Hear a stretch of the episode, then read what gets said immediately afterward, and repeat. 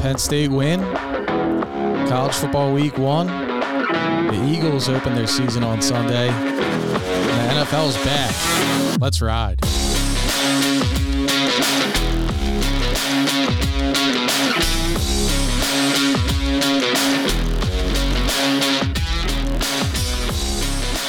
Do you like the Let's Ride bomb? What are you, uh, you know, Russell Wilson? What are we doing here? Russell Wilson here hosting episode 60 of Thoughts from the Shade. Don't forget to leave a five star rating on Apple and or Spotify. Uh, we always appreciate it. But what's going on, Bob? Not a whole lot, G. How, how we feeling after uh, after week one? We we had some plays in the books. I think we both turned out over 500, so not too shabby. I mean, how do you feel? Feel great. I mean, uh, feel great about that Florida pick. It, it turned out exactly how I thought it was going to turn out with the humidity and the whole thing coming east, uh, Pac 12 versus SEC. But yeah, I mean, I think the first couple weeks you're just trying to get out, out to a decent start. You know, you, you want to, uh, you know, be around 500 and, uh, you know, get back into it. Yeah, you came out above 500. You still got money in the account, right? That's that's always a plus. You're not, you're not going to zero after week one.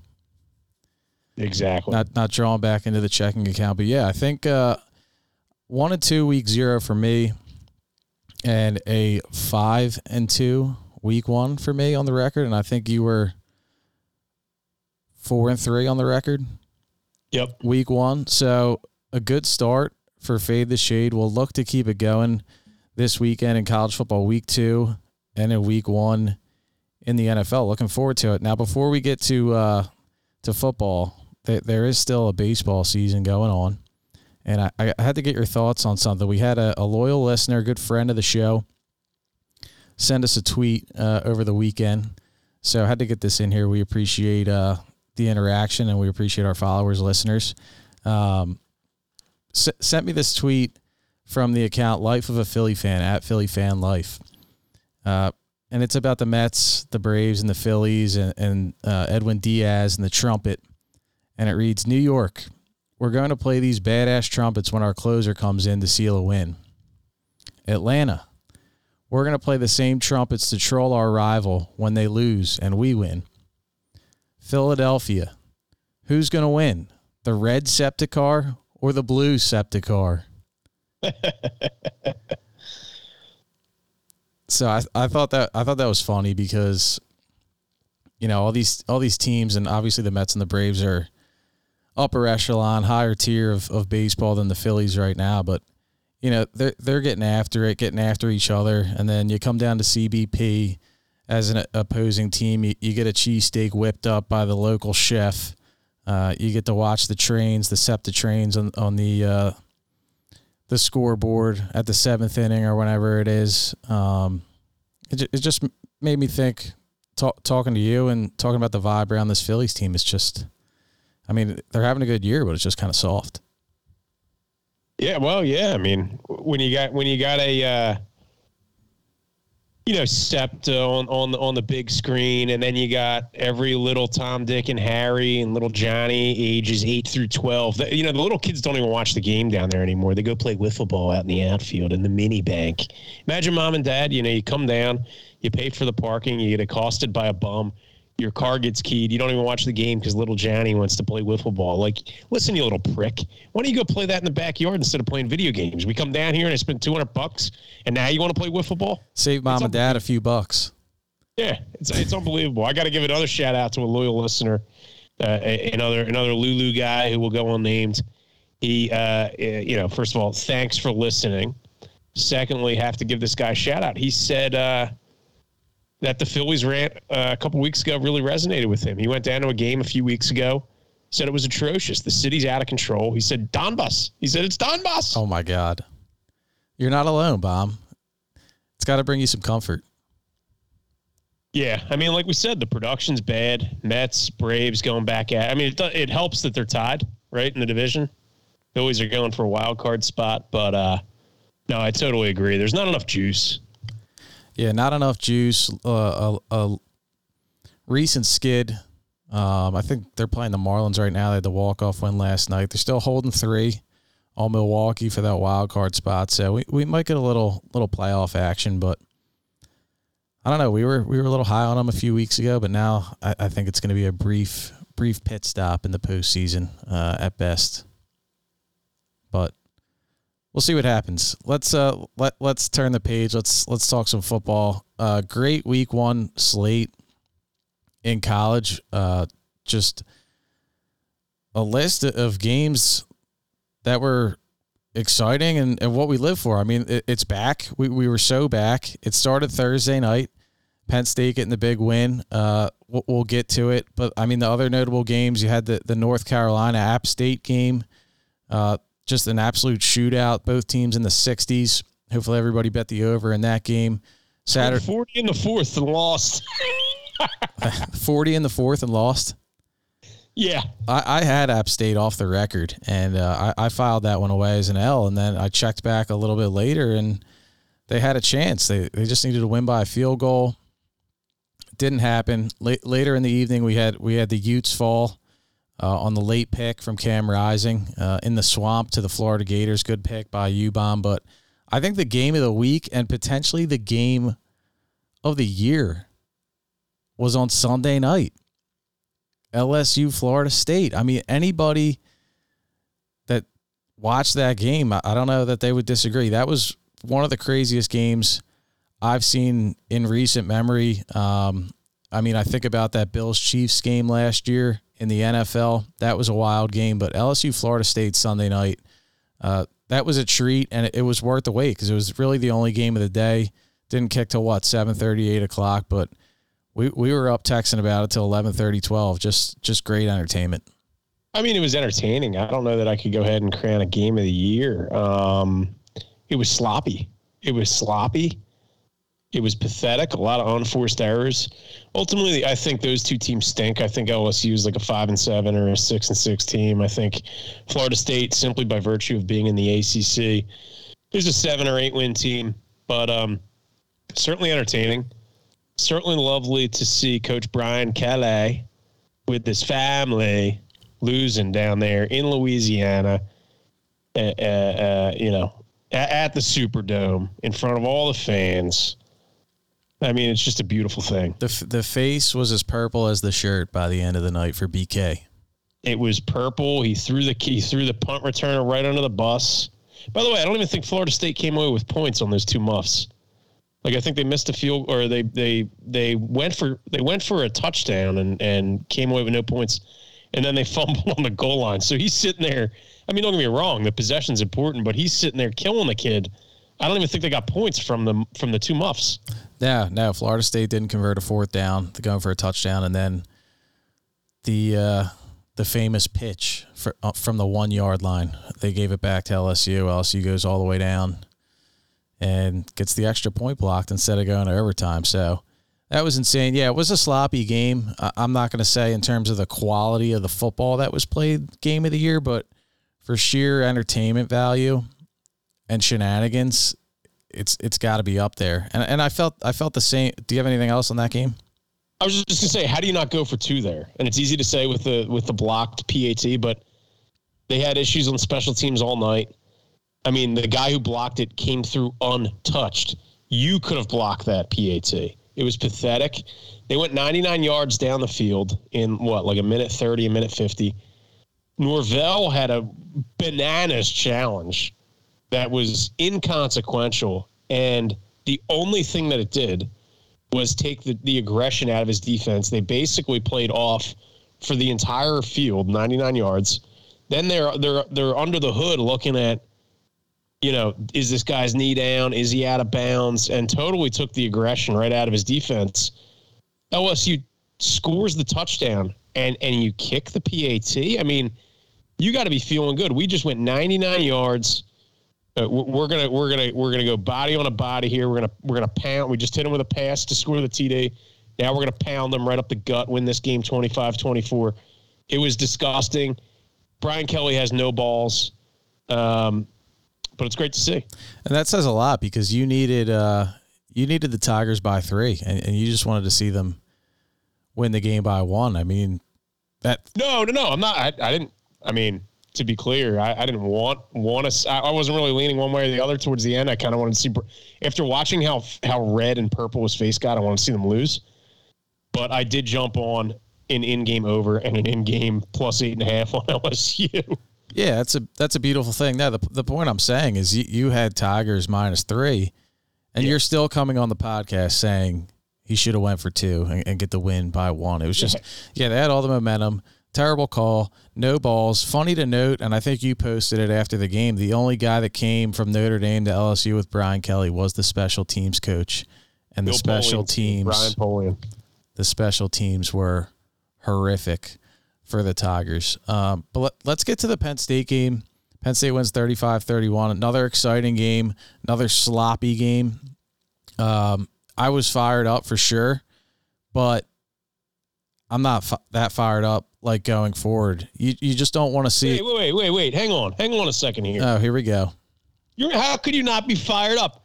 Week one, you have the co player of the week in the Big Ten. You have the player of the week as named by the Rose Bowl game. They named the guy player of the week. I mean, you had a five star quarterback that came in and looked good. You have a coach who's on a 10 year deal. You got a secondary that looks like they they're, they're, amazing. They overcame so much adversity, a pick six. This looks like the year. Nah, man. No, it's not. I, I mean, th- there is some credit to be given, but no, it it doesn't look like the year. I was just gonna say, like, you just don't want to lose the first game. It takes all, all the air out of the sail, yeah, all the air out of the balloon. Uh, just survive in advance and, and kick me in the balls in like October or November. Like let let's start five or six and zero, get ranked again, and that, that then you can do me dirty. But uh, I will say, like at the end of the first half, Penn State gets the uh, the strip and the fumble recovery, and 30 seconds left, long field to go. I, I was hoping that they, they just sat on it, went to the locker room, and lo and behold, JF nuts up. He, he sends Clifford out there in the gun ch- to chuck it. They, they break a big play to Strange and get the touchdown before half. I, I, I commend that decision. I didn't want it in the moment. Uh, it's something that we we wouldn't have seen in the past, I don't think. But for them to step on the gas there and go for some points, it paid off. So credit to the staff there. Um, but overall, offensive line still trash. Um, the linebacker, the middle linebacker spot looks looks really weak. I mean, that kid Carter, he got ejected for a weak targeting call early in the game. I was curious to see him play. Um, so hopefully they get they'll get him back and get him in there because they need help there. And then the drops at receiver, they're, they're just doing a ton of things that bad teams do and, and poorly coached teams do. The drops, the missed blocks, the offensive lineman down the field five, seven yards, just looking at defenders, not hitting anybody. Uh, and then you have the six year quarterback who's in there, you know, shuffling his feet around, sailing guys. And he looks like the freshman. I mean, Allar comes in for one series because Clifford has the runs or whatever he's got to do after halftime. He couldn't get it out in the 20 minute halftime, the longest halftime in all football college. But yeah, and, and, and two days before, the day before, they're on the plane and he's he's eating fucking Chick Fil A or Raising Canes. You know what I mean? Like he's not eating anything with any type of fiber. Oh yeah, and and, and I'll, I'll, give you credit for that too. Like that's that's not really the shtick. Like there was photo evidence uh, of Penn State boarding the plane with Chick Fil A sandwiches. and and I, I got to give a shout out to Chip. He came on last week with the picks. Uh, I think he went one and two, if if I'm not mistaken. But he'll bounce back. But uh, years back, when Penn State had Trace and Saquon, they had lost by a point to Ohio State, still had a chance to maybe push for the playoff, and they get in that rain delay at Michigan State.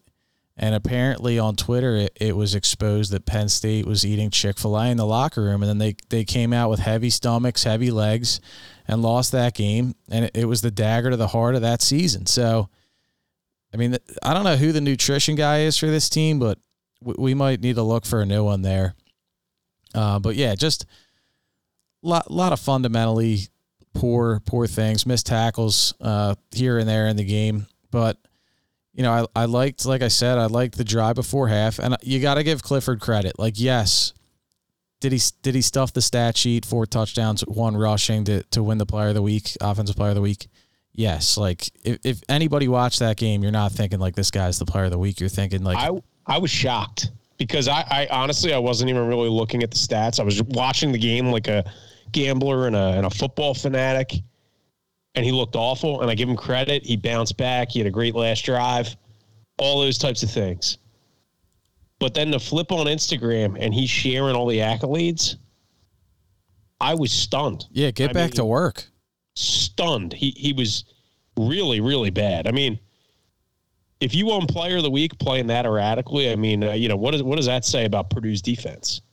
That really is like the perfect word to describe him as erratic. But like you said, credit to him for the last drive, going out there, sticking with it, taking him down the field, winning the game was a good look. But again, I, I come away from that game seeing Allar play one drive and then so- and then watching the rest of the game with Clifford and thinking to myself, who who's the true freshman here and who's the six year guy? He he moved. I I love the way he moved around the pocket with the ball securely, two hands on the ball. He he moved with with strength. He he he could. Fe- you look like he looked like he could feel pressure. He dropped a fucking dime into that tight end and clanked off his hands. Um, and when they were down, you you gotta you gotta say like your boy Bomb. You were saying it. We were texting back and forth. Time to go to Allar, and yeah, we give we give Clifford credit, but I, I think Allar could have engineered that drive as well. And you have to wonder, are they going to go to him sooner rather than later? If if uh, Cliff looks the way he looks, it kind of reminds me a little bit of what's going on in Clemson. Be quite frank. It is it is a little bit of a similar looking situation uh, to the eye, but yeah, I think I mean if if I was Franklin, I I would give Allar the whole game against Ohio this week. I would give him the whole game, and if he does mediocre, okay, or he does well, I'd stick him right in there at Auburn in week three and just just give him the job, give him the reins. It's time. Like, do you, if if you want to try to win ten games this year, it's got to be Allar. If you're happy winning seven, eight games, then sure, stick stick with Clifford. I think you know we we we talk a little bit about Penn State, but if we talk about that game, I was taken aback by some of the decisions made by Jeff Brohm. Yeah, they also gave gave the game away in the end. The the kid O'Connell, I thought played really well. Um, we know that last year and in recent years they haven't had much of a run game, but I thought their running back played pretty well, and the O line was was getting them a consistent three or four yards a rush with uh, King Doerue. I I don't know if it was just me, but I was like expecting a little bit something like like like a screen game, something like uh, hey, let, let's let's just assume Penn State's going to bring pressure here and call a little bit of a halfback screen and pick up some chunk yardage, but rather than you know completing sure passes like that or trying to catch the defense off guard, they just kept trying to pop them for like ten or fifteen yards at a time and. With Penn State's secondary, I just I don't know that that's a winning strategy. I mean, I always I like the aggression. I think that's how you win games is by staying aggressive, not sitting on the ball, but you can still chuck it, you can still pass it and do it in a manner that keeps the clock running and gives you bet- a better chance of success. Yeah, I agree. There wasn't much variety uh, from Purdue down the stretch there, and it's not like when they ran the ball, they they didn't run the ball successfully. They were getting getting some chunks. So I I mean I don't know if I was surprised. You know, Brohm likes to air it out, uh, and that kid Charlie Jones, that that big white kid receiver, uh, I think he had twelve catches Thursday night. He was incredible. I mean, so they they kept looking at him, but I mean, Penn Porter looked good too. yeah, Joey Porter looked really good. Uh, you heard Joel Klatt throughout the broadcast keep keep talking about how if he has a big year, he'll be a first round pick. And I don't know, is is that a stretch? I mean, the the kid's got size. I mean, he gets he gets flagged for for holds or PI here and there, but I feel like that's a lot of corners. Uh, but he's got the size. Uh, I think he won Big Ten Big Ten or national. I think he won national defensive player of the week, like the Bednarik defensive player of the week. Uh, he he had a really solid game. Uh, but the, the other thing I didn't like from Penn State and, and the the coaching and the game plan was like the rotations.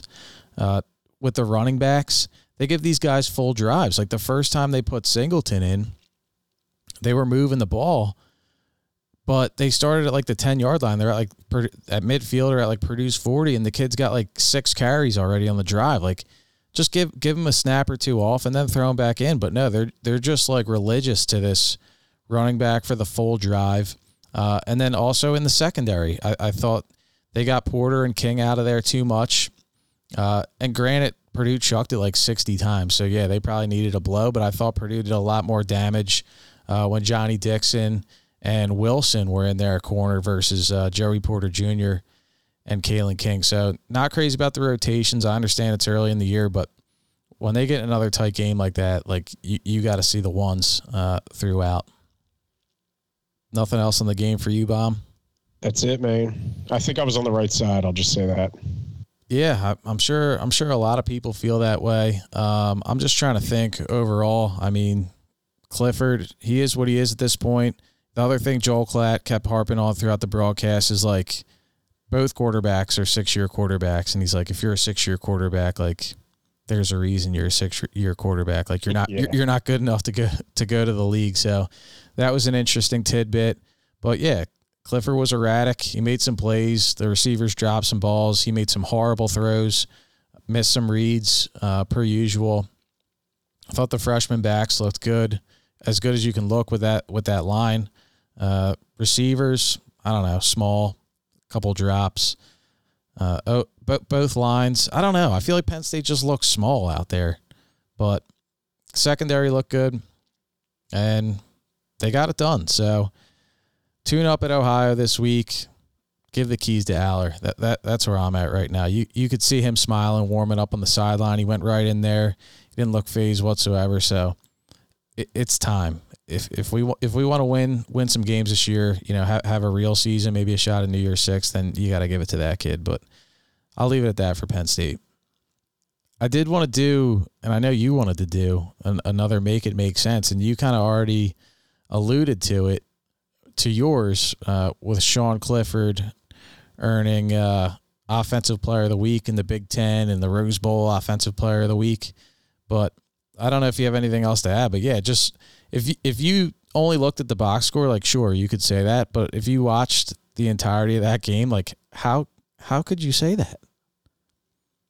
Especially when it when he the pick six that nearly lost them the game was a horrific throw. Like you can't just say, oh, oh, he had a pick. It was almost a game changing or season changing interception. But that was his longest completion of the night, and it was to the other team for a touchdown. That was the biggest biggest throw of the night for Cliff was to Purdue. But yeah, uh, the other thing I, I, will give a make it make sense. So Thursday night you had Pitt, West Virginia at seven o'clock. So you're watching some of that. But then as game time gets a little closer for Penn State, I'm flipping over to Fox. You know, you see the guys with warm ups. They got they got the Fox crew sitting down at field level, and I see who's sitting on this panel for Fox pregame, and it starts with Urban Meyer. Urban Meyer, less than a year ago, was out hammered at a bar, jamming his hand down some stranger's pants. That well, w- I mean, it was apropos for the game because there was a backdoor cover at the end. that wasn't his wife.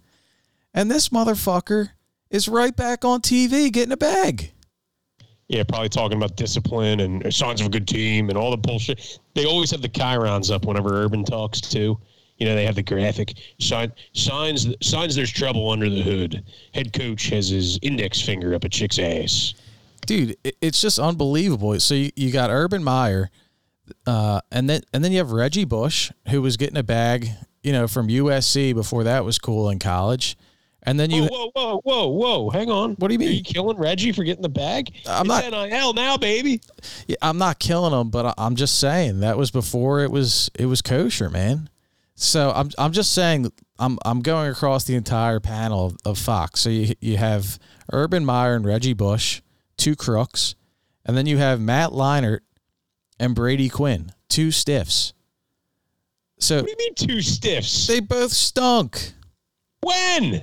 In the pros, man. It's college football, you bum! Those are two of the best college quarterbacks we've seen in our lifetime. Brady, Who the hell you want up there? Brady Carson Quinn was. Yes. I don't know about that, man. Are you kidding me? You you got to take the Golden Domer helmet off. Oh, stop! One of the one of the best oh, college QBs that we've ever seen. Back. Come on, man.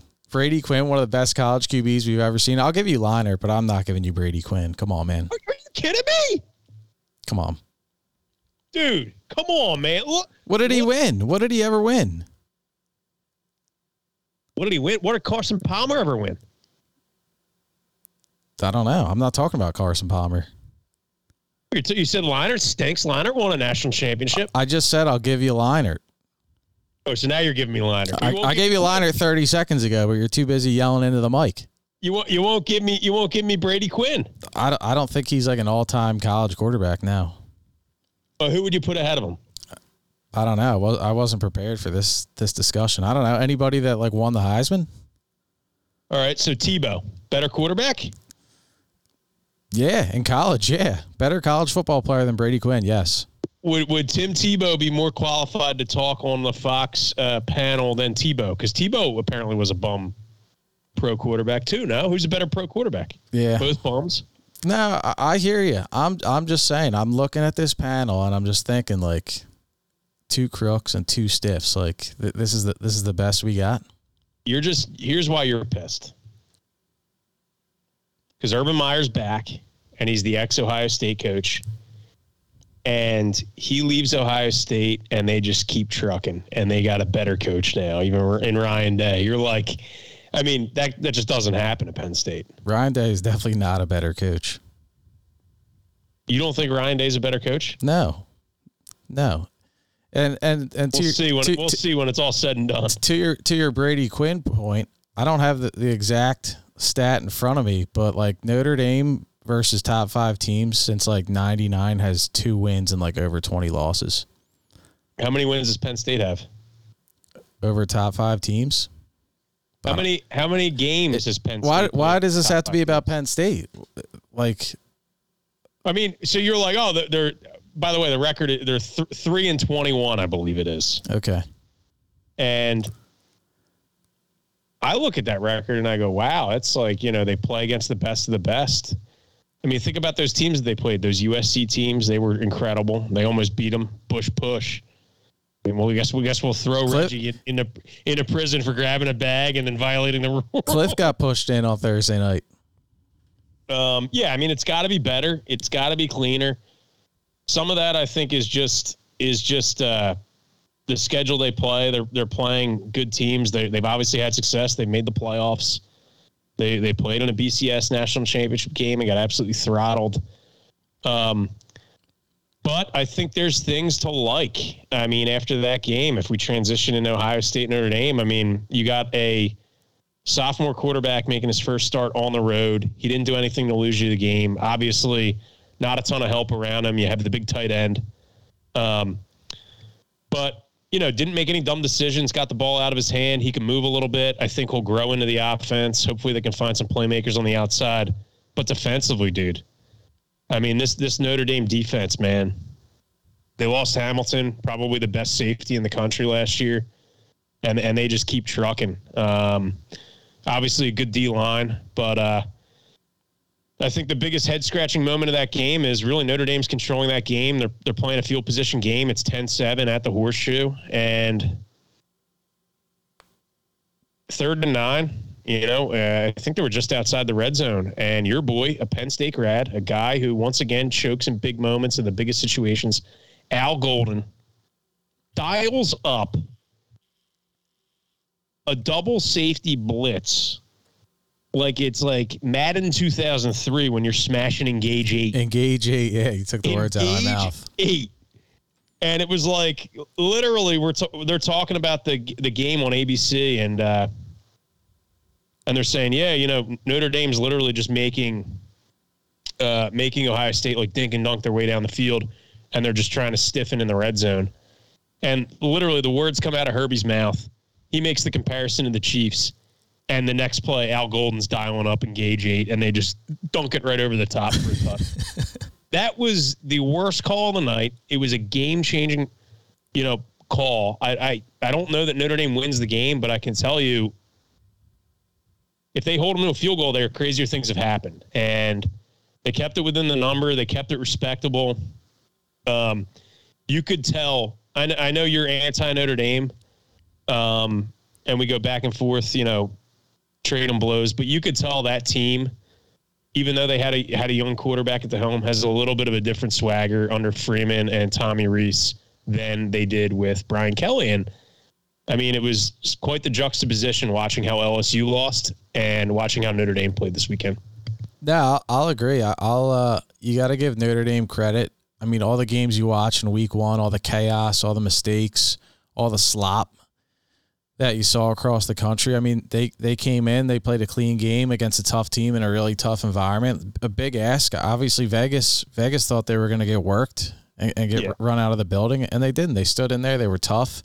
Um, like you said, I mean, I thought Ohio State was going to have a big offense this year. I still think they will, uh, but they they did a number on that offense.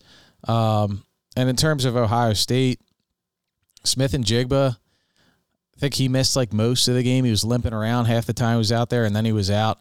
So that was tough. They're breaking in, uh, I guess, some new receivers, and obviously they have have plenty of talent there. I, the kid's name starts with an E. I can't think of it, but he had, a, yeah, he had a big game.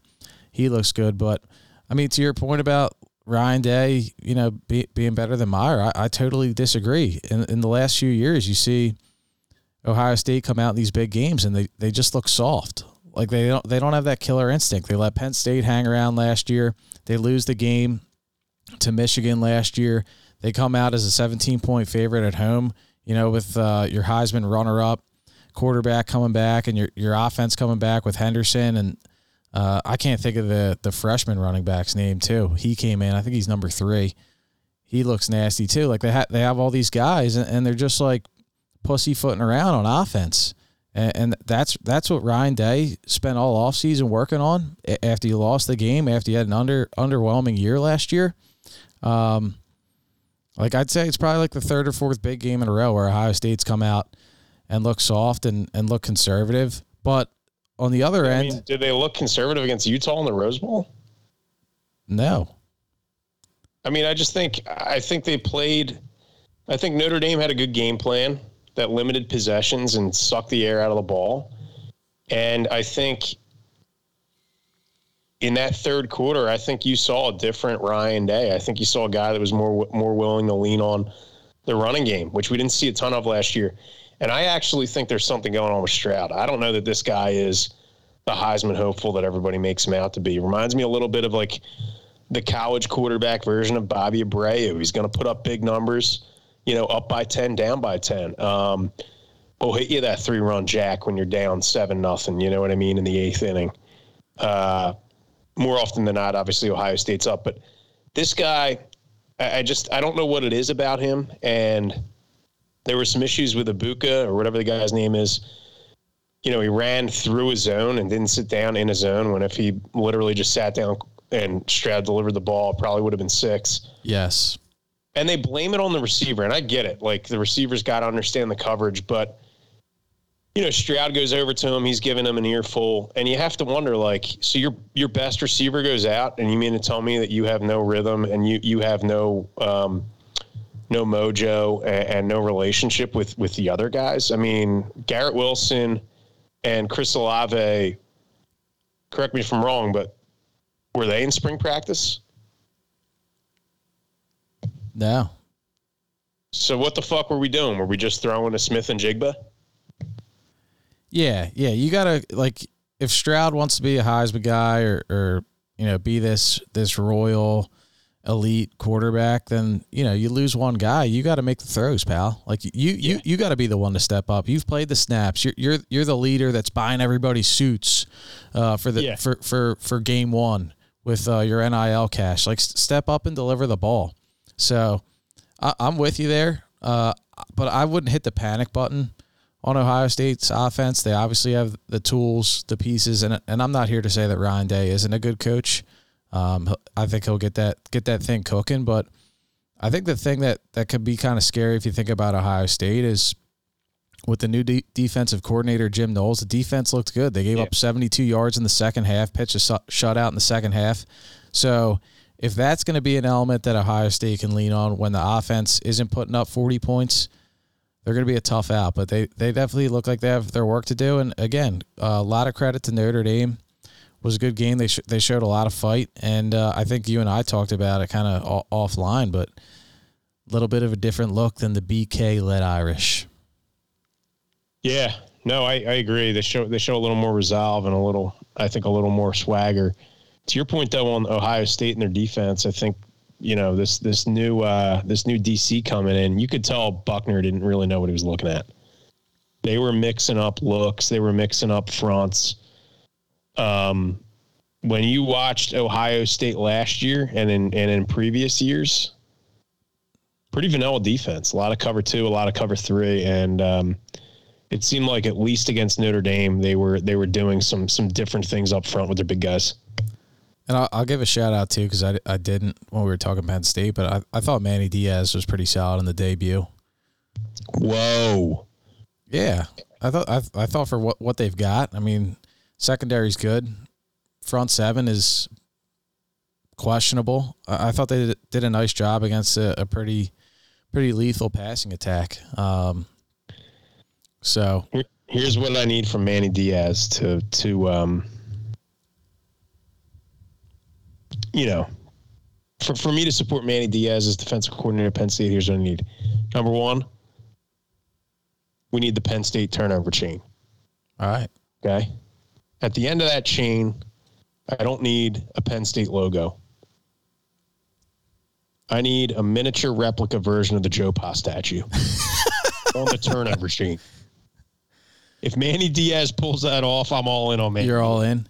Yeah, I mean 31 points, but 24, 24 given up by the defense, seven gifted from from our boy Cliff. So I thought it was uh, an impressive debut from Diaz, talk, talking about mix and looks and everything like that.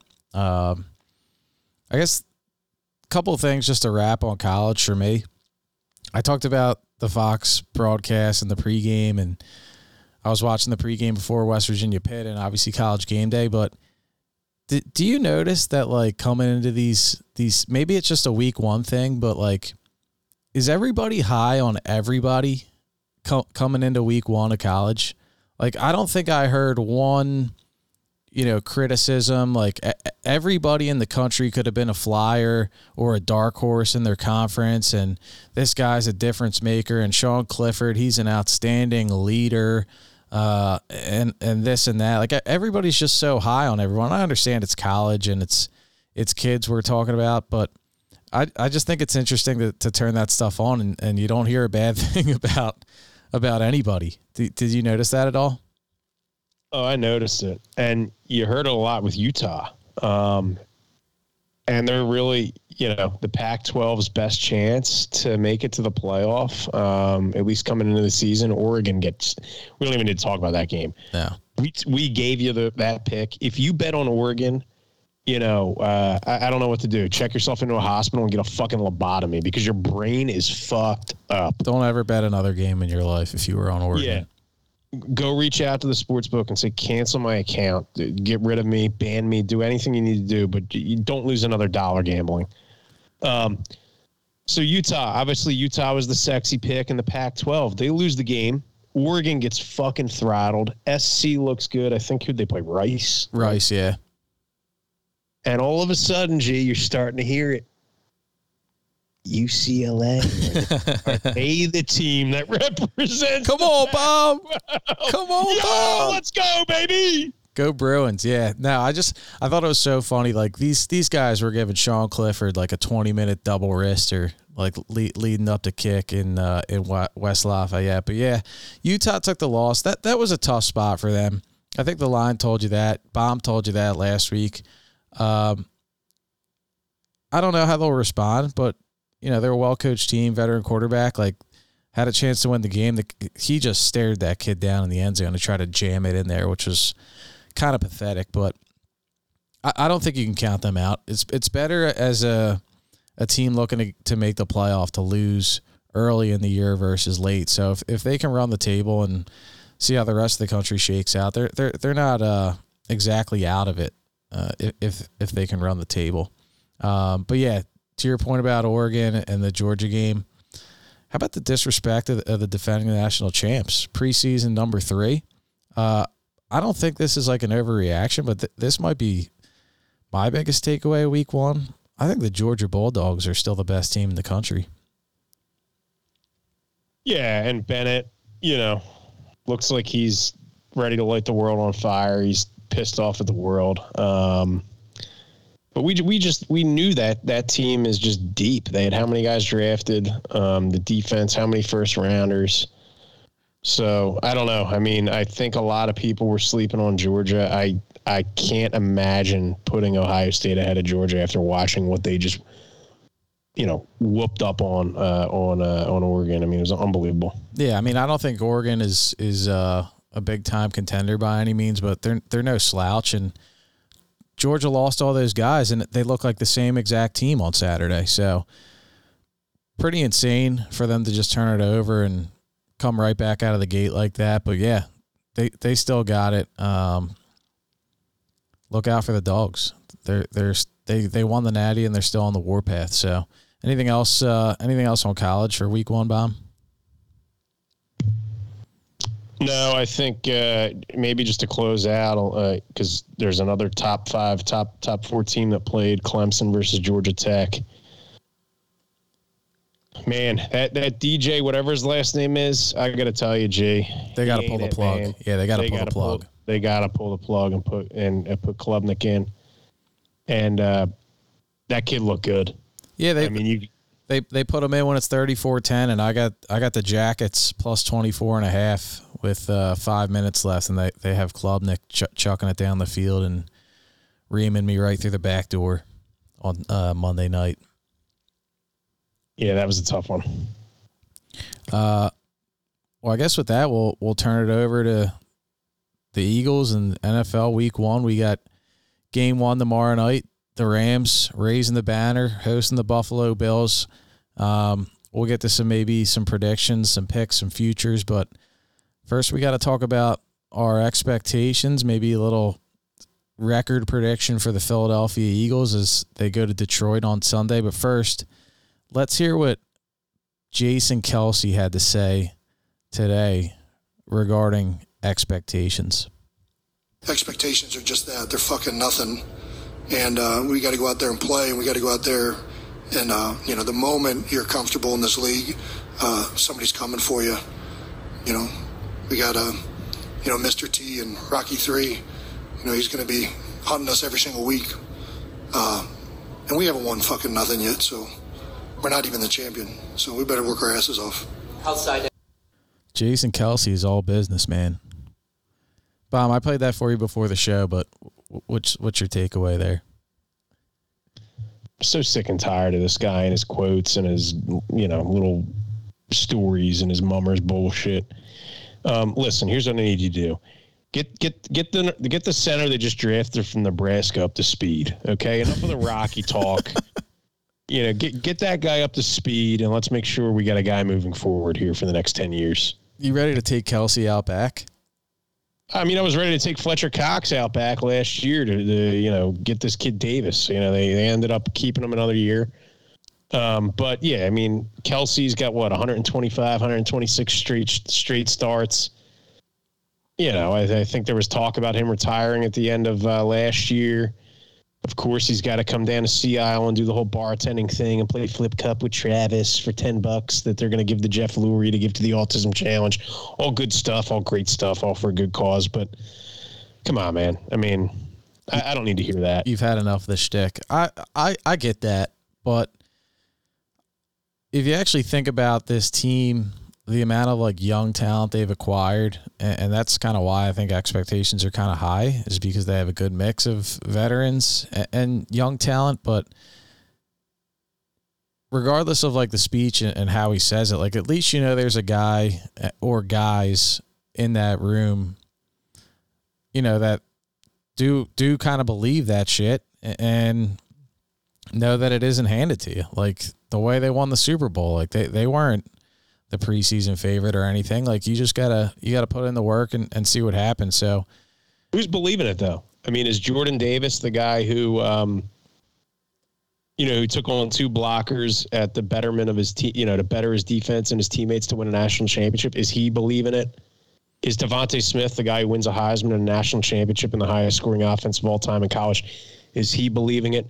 Jalen Hurts, a guy who got benched for another quarterback and has to go to another college while winning everywhere he goes, does he believe it? I mean, I just don't think the speech needs to be made. All right, that's fair. That's fair, but I, I still think like it it is. You can tell maybe it's a little bit of a shtick, but at the same time, like it does play right into to the city and, and the fans and everything, and it's not like it's a bad message. So so I, I'm good with it. Like let's just buckle the chin straps and go to work, man. And, and to your point, it's good talent acquisition out of Howie to, to get guys that maybe don't need to hear that, but just to reinforce it, I don't think hurts.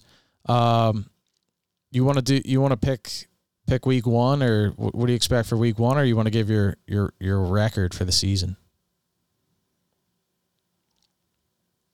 I'll give you my week one pick. All right, give me the week one pick.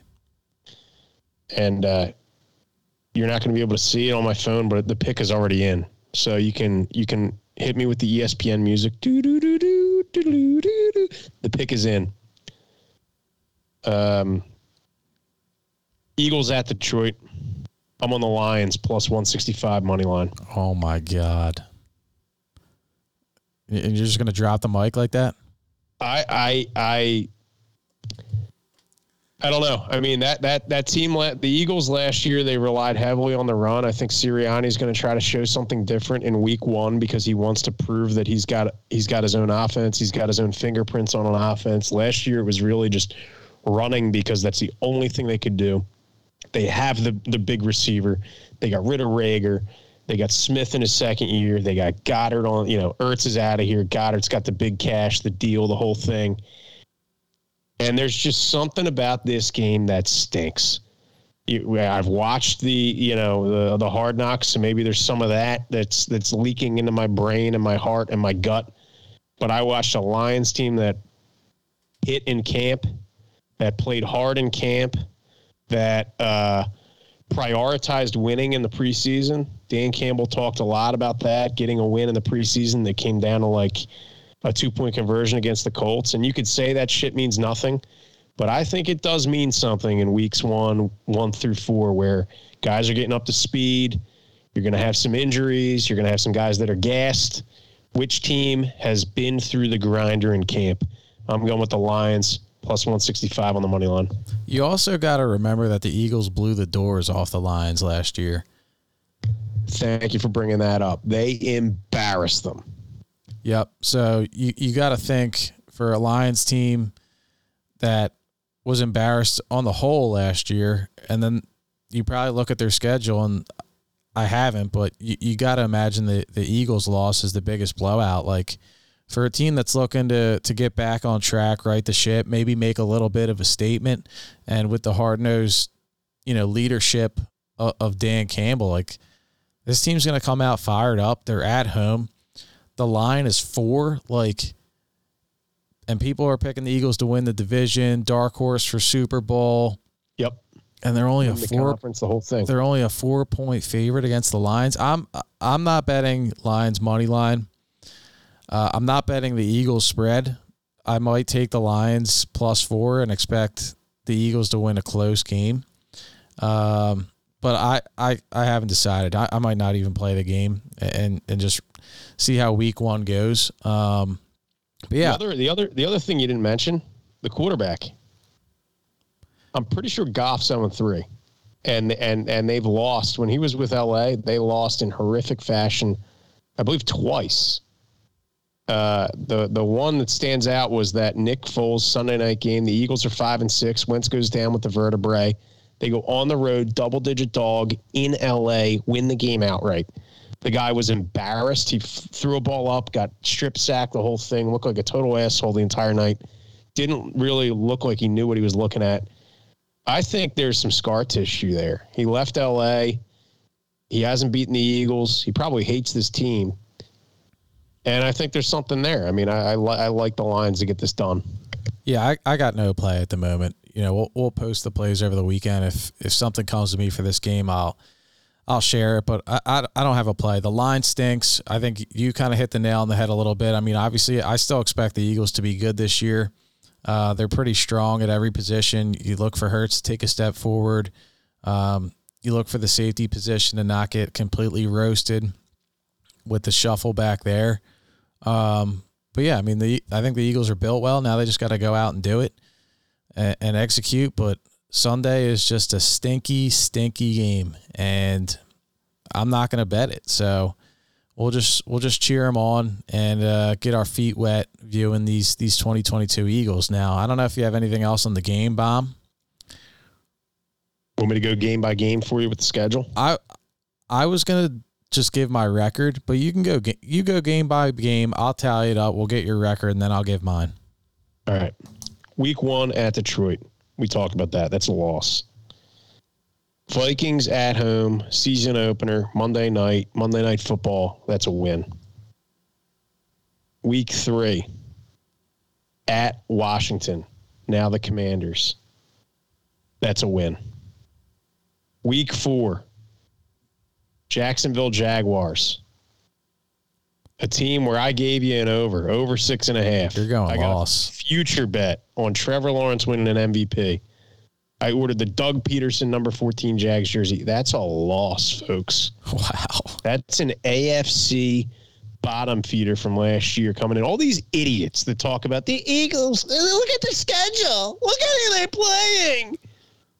Every year, there's teams that come out of nowhere and, and improve. Two and two start. Two and two start's going to be panic mode in Philly. two and two start. They go to the desert where they never win. But I think that Midget Mary and Kingsbury are total frauds. The Eagles get the job done. Three and two, coming in to the game Sunday night at the Linc. Cowboys ahead of the bye week. They win that game. That would leave people feeling good. Four and two going into the bye. At least I would feel good about that. Four and two going into the bye. They got the Steelers at home coming out of the bye. Sunday at one o'clock. That's a win. Five and two. At Houston. That's a win. Six and two. Uh, Commanders are coming into Philly on Monday night. That's a win. Seven and two.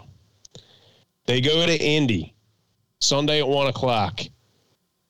I mean, I'm sure you've seen the reports about these receivers, the running backs, the O line saying this guy Matt Ryan's a professional QB.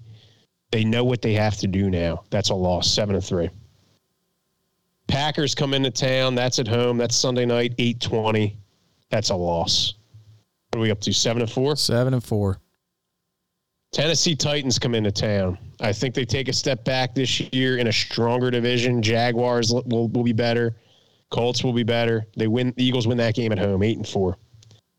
They go to New York. I got them losing the game in the Meadowlands. What are we at now? Eight and five. Eight and five. Uh, the following Sunday, 12 18, 1 o'clock at Chicago. That's a win, 9 and 5.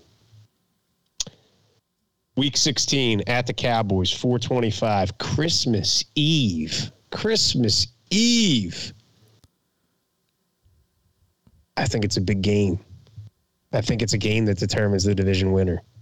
The Eagles go on the road and rip the hearts out of those bum Grinches down there in Dallas. Jerry Merry- Jones. Merry Christmas, Philadelphia. Merry fucking Christmas. They win that game. What are they now? 10 and 5? Ten and five.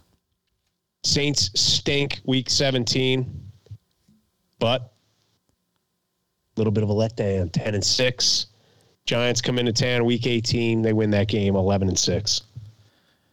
That's exactly what I have penciled down for my record. I didn't do the game by game. I didn't. I, I I don't agree on all the games, bomb. But I think we got to the same place. I looked at the schedule earlier today. I went through it twice, and both times I got to twelve and five. Um, but I will say, I took one off for all the optimism around the team this year. So Yeah. my my game by games led me to twelve and five minus one for optimism, uh, you know, for all the positive press around this team. But I still think they're good enough to go 11 and six. And you you talked about a couple teams there, uh, the Titans in the AFC South. Obviously, I think the Colts win that division. Um, you said the Jags will be better. I think the Texans are going to be a little bit better. You think? I- I Who's the thi- quarterback? Davis Mills? Davis Mills in his second year, he was not terrible last year. Like I don't think he's a complete bum. And then uh, you talked about the Saints not being good. I like the Saints this year. With Jabu? Yeah, man. Wow. He's got weapons. He's gonna Dennis Allen. he's gonna chuck it around. They're gonna have a great defense too. Allen. Oh yeah. All right. So we both have the Eagles at eleven and six. Bomb has Detroit outright on Sunday. I got no play at the moment.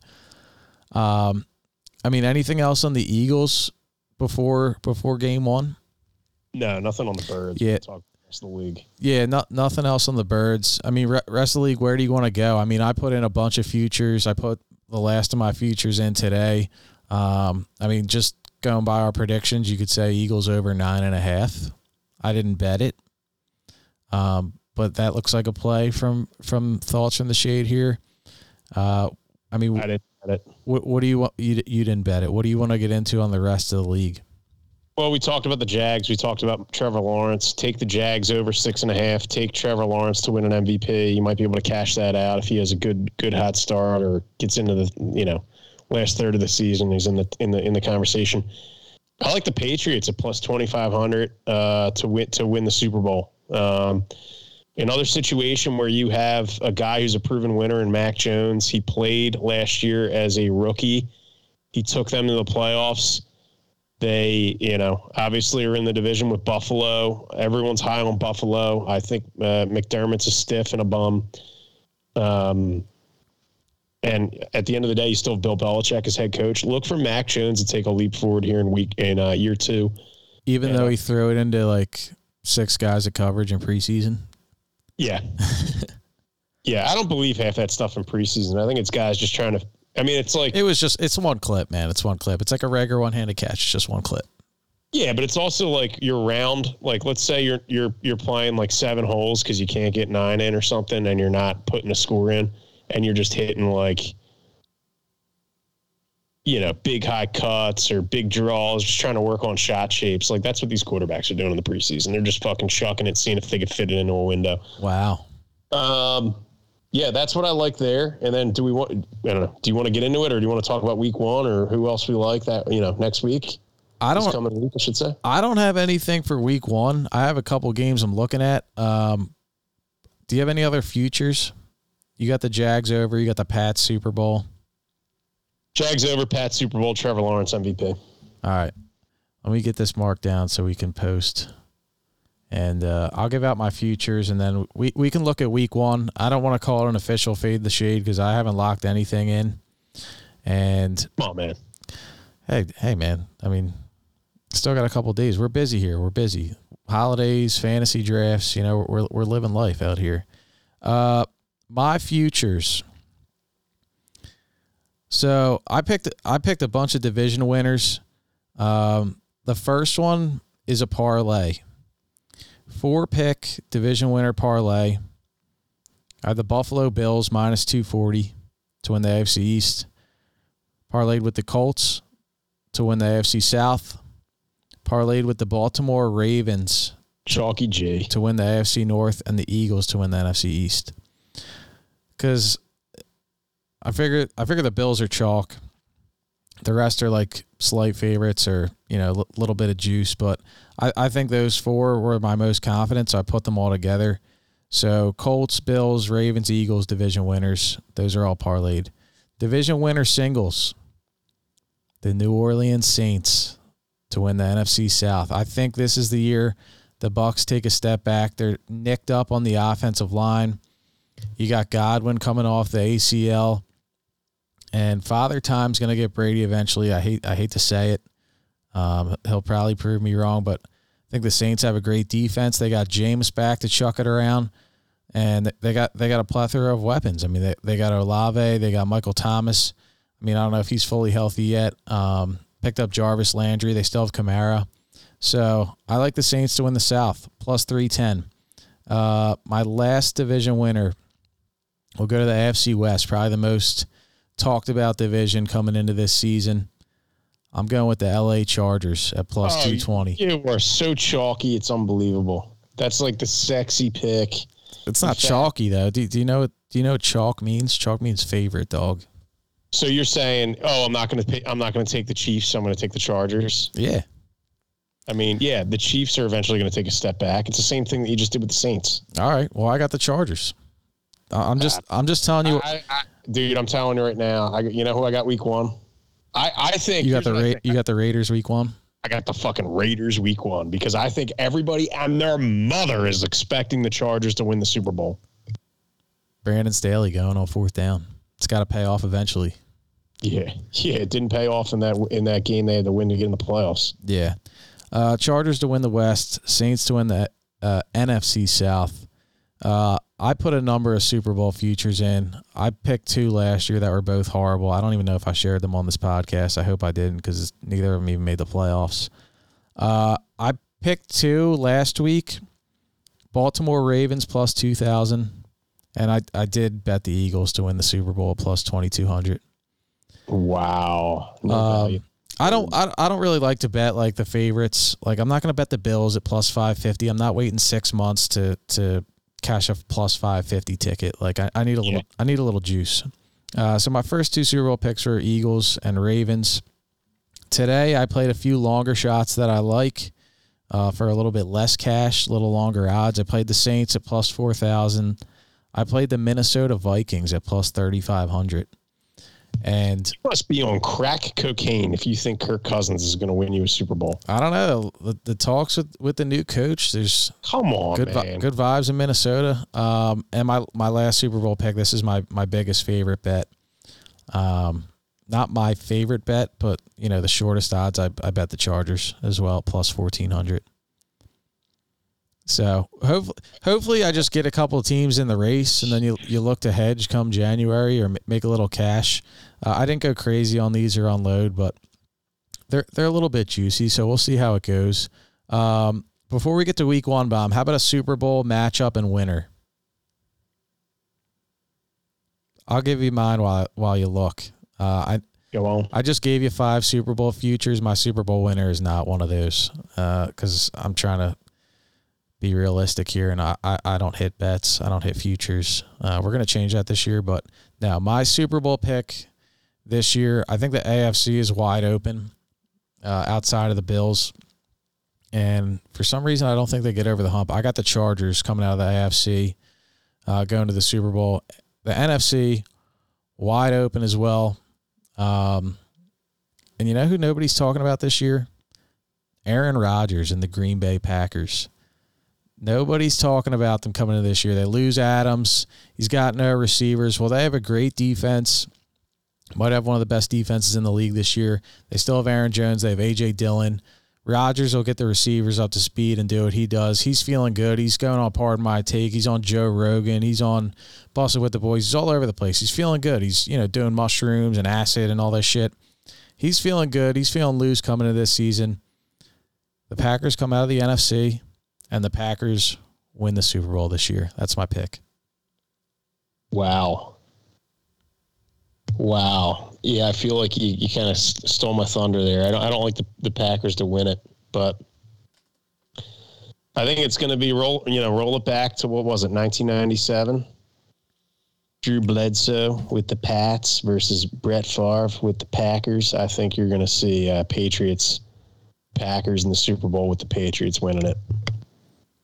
Wow, you're sticking to your future. I like that, man. Nobody, from what I've heard, I don't hear anybody talking about the Patriots. So I know some.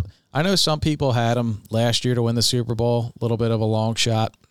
Haven't heard the same rumblings this year. So good on you going out on an island. Um, I thought about betting the. Oh, Four- I mean, it's like the best coach of all time. yeah, yeah, but roster, uh, I, I don't know. Uh, Mac Jones, I don't know, but uh, I thought about San Francisco a little bit. I like that team, but they have questions on the O line. Got plenty of playmakers, but I can't trust a dude from North Dakota, and, and neither can the Niners. They had to re-sign Jimmy G. say. They had they had to bring Jimmy G back and hedge with him. I think we'll see him at some point. Uh, and I, I don't know if he, he can get them over the hump. I like the Niners, but I just don't think with the uh, the turbulence in the quarterback room that that they'll get over the hump. So we'll see what happens. Uh, week one, bomb. I mean, do you have a, any plays? What, what do you want to get into here to to wrap up the show tonight? I got a ton of plays. Some of them will shock you. Uh, first, we'll get into Thursday night. Oh, I'll give a pick on that just because it's the first game. Buffalo at LA. I'm on the Bills minus two and a half. Me too. I'm also on the Bills minus two and a half. I don't know. I just I just don't think LA wins that game. I mean, Stafford has had, has had some arm problems. He hasn't thrown a bunch in camp. I think those guys are going to be fat and happy. Um, I don't know. I just I just like Buffalo in that spot. Uh, the next game that I'll, I'll give you a bunch of games that I like. Uh, should I should I mark these down? Should I document them to post this weekend or what? Oh yeah, these are all going in. All right. All, um, they're all already live. This is live. This is these are live bullets that have already been shot. Beautiful. Um, everyone loves Baltimore. Everyone loves Lamar Jackson in a contract year. Um, they're going on the road to New York. I don't know what the story is with Zach Wilson. I don't know who's playing. Flacco's playing. As of right now, the Jets are getting seven at home with a defensive minded head coach in year two against Action Jackson. Give me the Jets plus seven. He's back in Joe Flacco week one. Jersey Joe, man. Revenge game for Jersey Joe. Baltimore, baby. I saw a clip of Donald Trump today saying that Joe Flacco is indeed an elite quarterback. That's fantastic. Uh, yeah, we're we're. I'm basically what you're gonna what you're gonna sense here is I'm fading the public. Uh, Las Vegas Raiders at the Los Angeles Chargers. I don't give a shit what the spread is. Give me the Raiders plus 150 money line in that spot. Going into LA, they got the new the new weapon out on the outside for uh, for Derek Carr. Give me the Raiders there money line. I uh, gave you Detroit plus 165. Uh, here's another game Patriots at Dolphins. Everyone's talking about Tyreek Hill. Everyone's talking about the new nerdy head coach in Miami. The Patriots always seem to go to Miami and lose in heartbreaking fashion. I like the Pats here. I, I just I don't trust that new head coach in Miami, the, the nerdy dude with the glasses. Um, eventually, one of these boy wonders is going to flop. I think that's the guy that flops. I think that guy and the guy in Minnesota are going to be abject failures.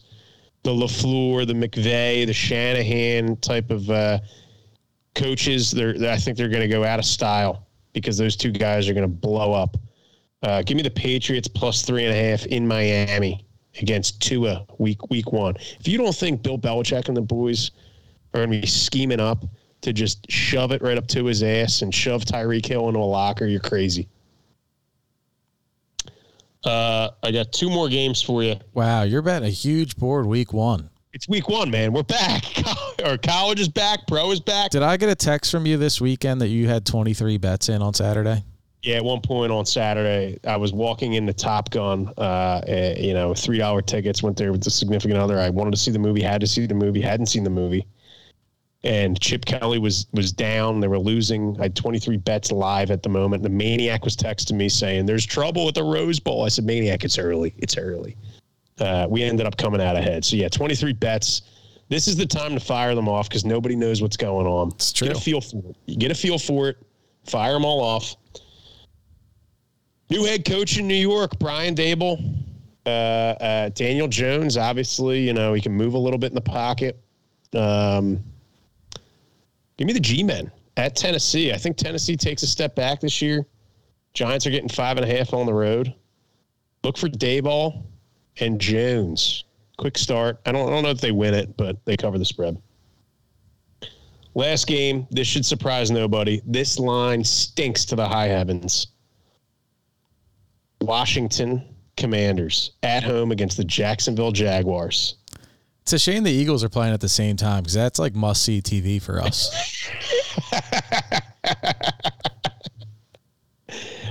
How are the Commanders favored? Minus two and a half. I mean, Jacksonville stunk last year, and I still think they should be favored. Um, you heard Doug Pederson come out on. Uh, he was talking to Brett Favre, and he said, "Trevor, hey Brett, I feel like this is Doug Pederson's thing, though.